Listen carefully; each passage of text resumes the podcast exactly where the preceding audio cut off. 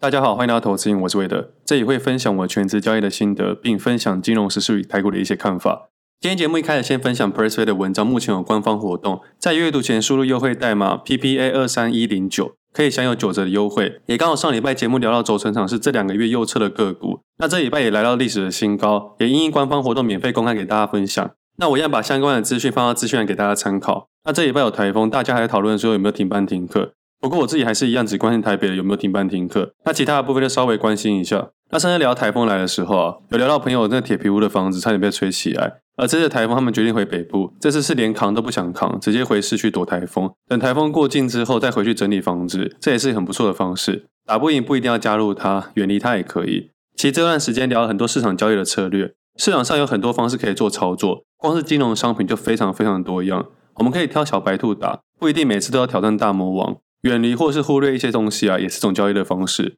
近期的市场下跌越来越有感，市场开始讨论的各种坏消息，尤其是债券的殖利率。这礼拜看债券的价格摔成这样子，其实有点兴奋。讲到这边，我就觉得自己好像有病。我看到什么东西都没有什么太大的兴趣，但是既然看到价格下跌，发现人生充满了希望。因为目前现在的状况，除了总金的部分靠近我心中的期待啊，现在连技术面的形态都越来越符合我心中的预期。不过这部分待会再聊一下。上次聊到一个地方，我想再补充一下。上次有讨论到债券的未实现的价差大概是六 percent 不到，但是直接用价格去算价差。但其实考虑到汇率的话，总共来看不到一 percent，主要是因为美债的关系，需要多考虑到汇差。所以目前的状态大概是一趴到三趴之间。其实想法就跟之前讲的一样啊，升息的部分如果它不停止，那么市场的资金可能持续流向美国，流向美金。假设其他条件不变的情况下，需求大于供给，美金会升值，但债券价格下跌。不过一涨一跌的情况下，可能互相抵消。所以这时候我就会注意，在末端的时候谁的震荡大，在这个震荡可能的末端啊，找出价差空间，这是我习惯在股票市场做的事情。只不过这时候把它拿去汇市跟债市里面做操作。不过这地方相对的啊，假设未来真的开始降息，美金资金可能被抽出，美金可能会贬值，债券价格上涨，原本期待的获利也可能被汇损给侵蚀掉。但是我相信中间还是会有时间差去做调整，到时候我可能会利用这个时间差抽出资金转去别的市场，或是不换为台币，不去承担那个汇差。所以其实啊，现在要投入美债的部位啊，要算得刚刚好，刚刚好可以环游世界的资金，或是每年因应资产配置成长的比例，我已经算好了。而且上次投资 Apple 的债券之后，这次决定是美债。不过原本前几周讨论的啊，可能会以台股的 ETF 做操作，不过因为溢价的关系，让我再三犹豫。那这三个礼拜呢，债券价格持续往下跌，元大债券这两天的溢价快速收回一 percent 以内。而另外也注意到，申购买回净单位数也暂停了。接着再去观察持股的比例里面，最大的持股是七 percent 左右。而这档债券呢，它的票面利率是四 percent。二零二二年发行到期日是二零五二年的三十年美债，现在殖利率啊靠近了四点九 percent，快要五 percent 了。而现在市场的预期，十年、二十年的债券利率是五 percent 以上，目前还没超过，但是越来越接近了。而这个时候我退一步去想，如果是疫情发生之前，有人跟你说某个商品固定配息五 percent，一定一堆人冲进去。但现在怎么突然间变成大家都要跑出去？我自己在想，如果我把这笔资金抽出来来投资除了商品以外的东西，我自己是很难找到五 percent 的东西，不管是熟悉度还是报酬率，现阶段很难找到东西取代它。我们都知道房地产这几年涨很多，但我们去排除一堆有的没的原因，因为之前讨论过很多了。这次单纯以报酬率来讨论，大多数的租房的投报率在三 percent 上下，套房可能接近四到五 percent。只不过套房的部分贷款成数比较低，利率可能相对差一点点，所以我就先出估投报率在三 percent 到五 percent 之间。这些还没有扣除各项的成本，如果扣一扣可能会更少，还要考量到承租率跟面对租客的问题等等。当然，在商品的本质不太一样，有些人说房子可以自住，看得到比较安全，也是没什么太大的问题了。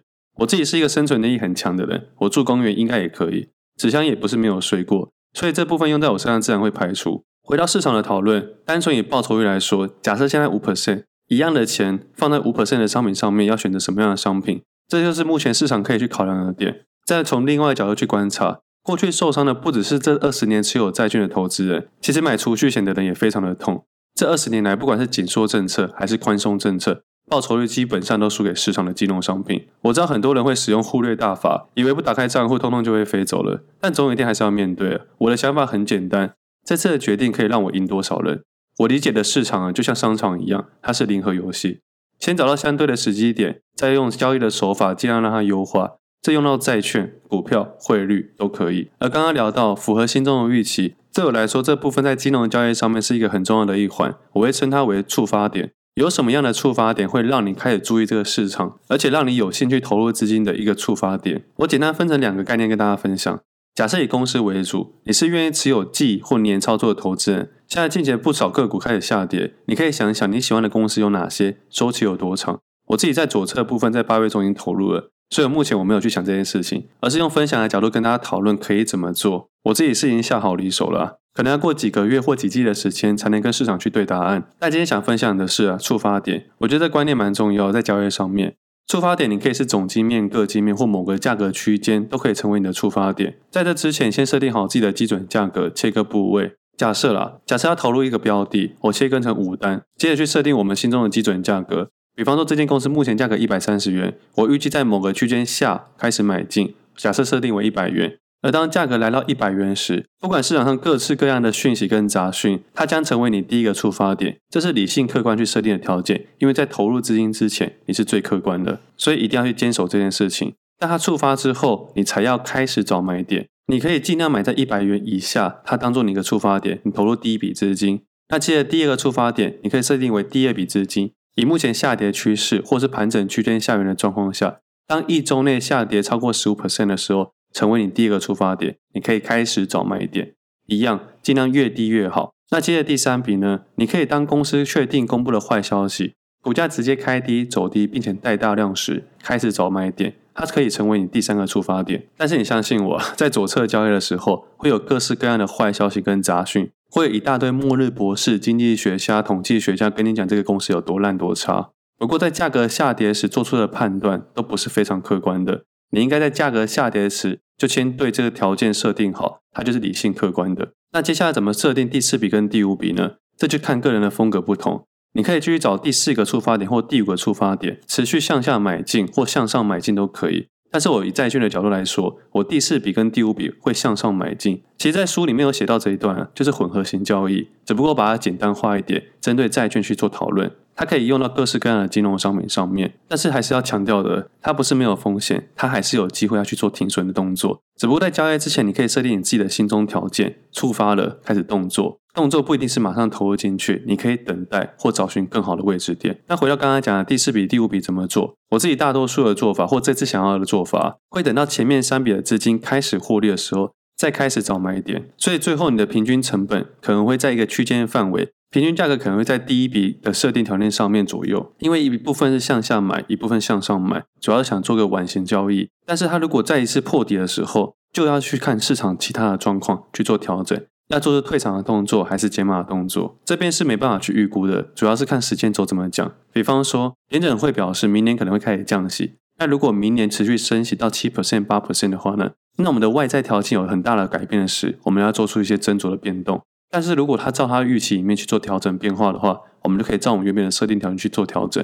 所以在做交易的时候，要持续追踪市场，持续去修正，滚动式去调整自己的配置跟操作。所以我自己也一点都不担心产业交易会赢我们这种交易人，因为产业交易的变化上面都是人去设定这个条件。当条件不满足的时候，它不会触发。但是有时候条件满足的时候，但外在条件改变太大的时候，就变得交易者本身要重新去设定条件。但是当我们重新去设定条件的时候，是否又成为交易者主观的想法？所以最后到头来还是我决定怎么做，那不如我就自己去做。那回到刚刚讨论的，所有的设定条件都会因为每个人不同而不同。有些人可以用均线价格、移动平均线，或者碰到月线、季线、十日线、五日线都可以。反正做投资的时候，你心中要有个触发条件，然后再开始动作。当然，有时候一些触发条件不会碰到。那如果没有碰到的话，要怎么做？你可能会放弃这笔交易，或把你原本要投入的资金减半去做交易。就好比去年想要投入的范德永业，但是它的价格没达到我心中的那个预期点，我最后选择放弃这笔交易。而这档标的呢，从一百八十多块到现在三百多块钱，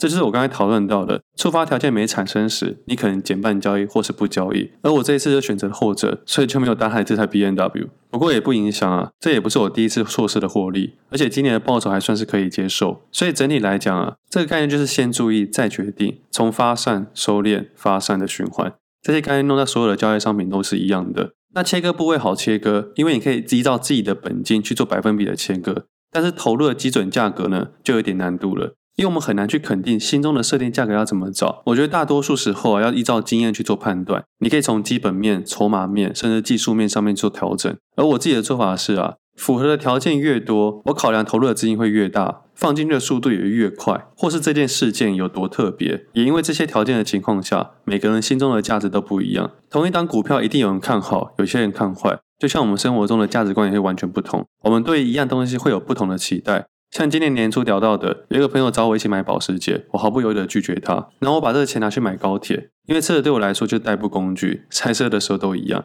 看好这一拜双十节，我相信多数人都有出去走走啦。那如果正在塞车的你们啊，可以看一下旁边的跑车，他们的速度是跟你一样的，你就会有一种赚到的感觉。那当时是因为考量到自己比较少开车，被疫情挡了几年之后啊，今年多数的旅游还是会以国外为主，所以今年开车的次数不知道有没有十五次。因为我现在自己出门，大多数还是搭车或骑摩托车。那如果真的有旅游的话，多数会想要往国外走。那桃园离机场又很近，所以就搭个车到高铁转机检，然后搭飞机，基本上就不太会用到车。而最近那个朋友刚好把他的车卖掉，他跟我说啊，一年折价四十到六十万，他当时买五百多万，这次卖四百万，不到一年损失快一百多万。用使用金钱的角度来看，一年损失二十 percent 左右。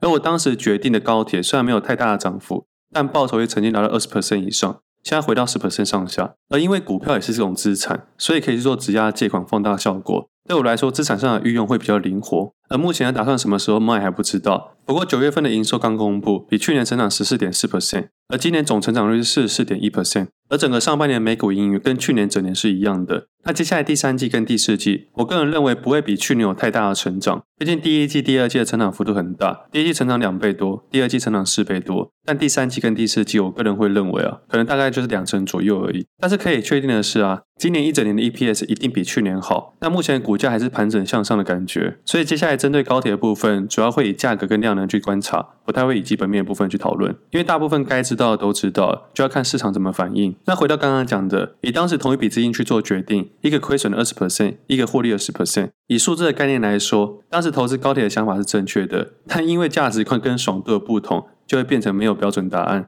我对车子没有太多的研究，也不常开车，也不需要出门开好的车子去改变自己的生活形态，也不需要让别人觉得自己过得好像很好的感觉。也因为各项条件的不同，也让我们之间的答案也不太一样。但这边还是要强调，并不是说买好车的人就不对的。我只是说，我们心中的价值是不同的。我自己白手起家，我一点一滴去存钱赚钱，我没有富爸爸去给我撑腰，甚至啊，我要去帮别人撑腰，所以才会有不同的角度去解读这个交易市场。那回到市场来说，我们心中设定的买价会因为我们心中的价值观不同而不同。但是以市场较客观的方式啊，常常会用本益比、净值比，或者市场估值，甚至是本梦比等等，去估计一家公司的买价。那我自己是常用库藏股的价格，或搭配目前行情的心中估值来做一个平均价的判断。有时候有用十三 F 报告去看一些那些大资金买了什么样的商品，买了什么样的价格，去做些筛选跟斟酌。但是最后心中就会有几档标的或几个价格成为我心中的触发条件，就是刚刚聊到的一百元这种心中定价。但这种东西真的很笼统啊！之前在当营业员的时候，有一个客户想买一只股票，他只是想买一张而已。他每天开盘就挂跌停价，他期待有一天会买到。但是每天看他这样挂单，也见怪不怪的。但是有一天啊，这个公司真的跌停了，而他也真的买到价格了。结果呢？结果这档公司连续跌了十七根跌停板，最后下市了。所以交易其实没有这么容易，它不单单是用数字价格去做一个判断，它还要考量到很多东西。而这个很多东西，它很笼统。而我们的目的呢，不是要精准买到最低价，而是要让自己知道什么时候开始，以及什么时候结束，这两者是非常重要的。但是我们就是需要一个触发点，买的时候需要，卖的时候也需要。今天先跟大家讲买的部分，以后有时间再跟他讨论卖的部分。因为买的触发点是任何事情的开始，要做交易的一定要有资金在里面，才可以感受到情绪。顺带一提，最近好像有什么虚拟的比赛，我看到有一些听众在分享。其实老实说，我觉得不要参加任何的虚拟比赛，因为以我经验来说，它没有太大的帮助，它甚至会让你忽略自己的交易行为。但是如果你是单纯好玩去试看看是没问题的，但真的不要把它当真。我自己会排除任何会影响我交易的东西，包括没有太大意义的虚拟交易。那关于触发条件，其实生活上也很多，而有时候我会称为它为仪式感。像我早上会固定做一些一样的事情，到了咖啡厅会做一样的位置点，也会点一样的咖啡。这种仪式感就像触发点一样，它让我知道某件事情准备要开始了。那这礼拜的债券市场出现了几个我的触发点，所以我也开始找我心中的价值点了。而基本上没意外的话，会在短期间里面布置完成。那之后债券的部分，我们就明年再讨论。反正我们现在也看不到右侧答案，总之就是下好离手。那近期的股票市场呢，没有观察类股的日子还是比较多一点点。那近期自己筛选的不是只有价格，还有成交量。自己这礼拜一直去调整那些流动性小的个股，去调整自己持有的部位跟市场此刻的流动性变化，也就是内外盘的变化，去做部位上的调整。其实主要还是在降部位啦，因为上礼拜的流动性越来越差，尤其是礼拜五，大家准备要放假了，自然交易量也下降了不少。但流动性这件事情可以在另外分享。流动性差的个股，如果现在正在向下的话是扣分的，但是如果现在正在向上的话是加分的。因为我们去想啊，如果门口只有一个，大家都想要卖，跟大家都想要买的时候，会造成价格的震荡更大。它这礼拜都在做一些调整部位，所以这礼拜的每次的上涨啊，大部分都还在降部位。现在右侧大概降到四成左右，目前还没有非常的明确。那上礼拜也公布了九月的台积电营收。月减四点四 percent，年减十三点四 percent。第三季的营收是五千四百多亿，前九个月的营收啊，一兆五千多亿，年减六点二 percent。那台积电自己本身有去做一些预估，但是我自己会等到十月十九号法说会之后再跟大家讨论。不过这次的预估上面啊，汇率上的换算呢，它是用三十点八元去做换算，但是目前三十二点三二元，中间大概有七八 percent 的误差。但主要还是因为这段时间台币贬的速度较快。不过我倒是觉得还好啊。这种金融价格的换算本来就是动态的，主要还是要看公司的趋势。但我自己会把这个部分放到心中，会用这个部分去考量自己的避险单是否要做退场或减码的动作。那以上就是上礼拜的整个市场的观察。我知道以上这些东西有一点点复杂，如果真的没有在交易的投资人，可能会完全听不懂。但是我觉得每个阶段都有每个阶段需要学的东西。你不可能投资一辈子都还在买保单吧？也不应该认为用保单可以改变你原来的生活吧？如果我们的投资啊只追求安全这件事情的话，就会发现这才是最大的危机。在我们生活也是啊。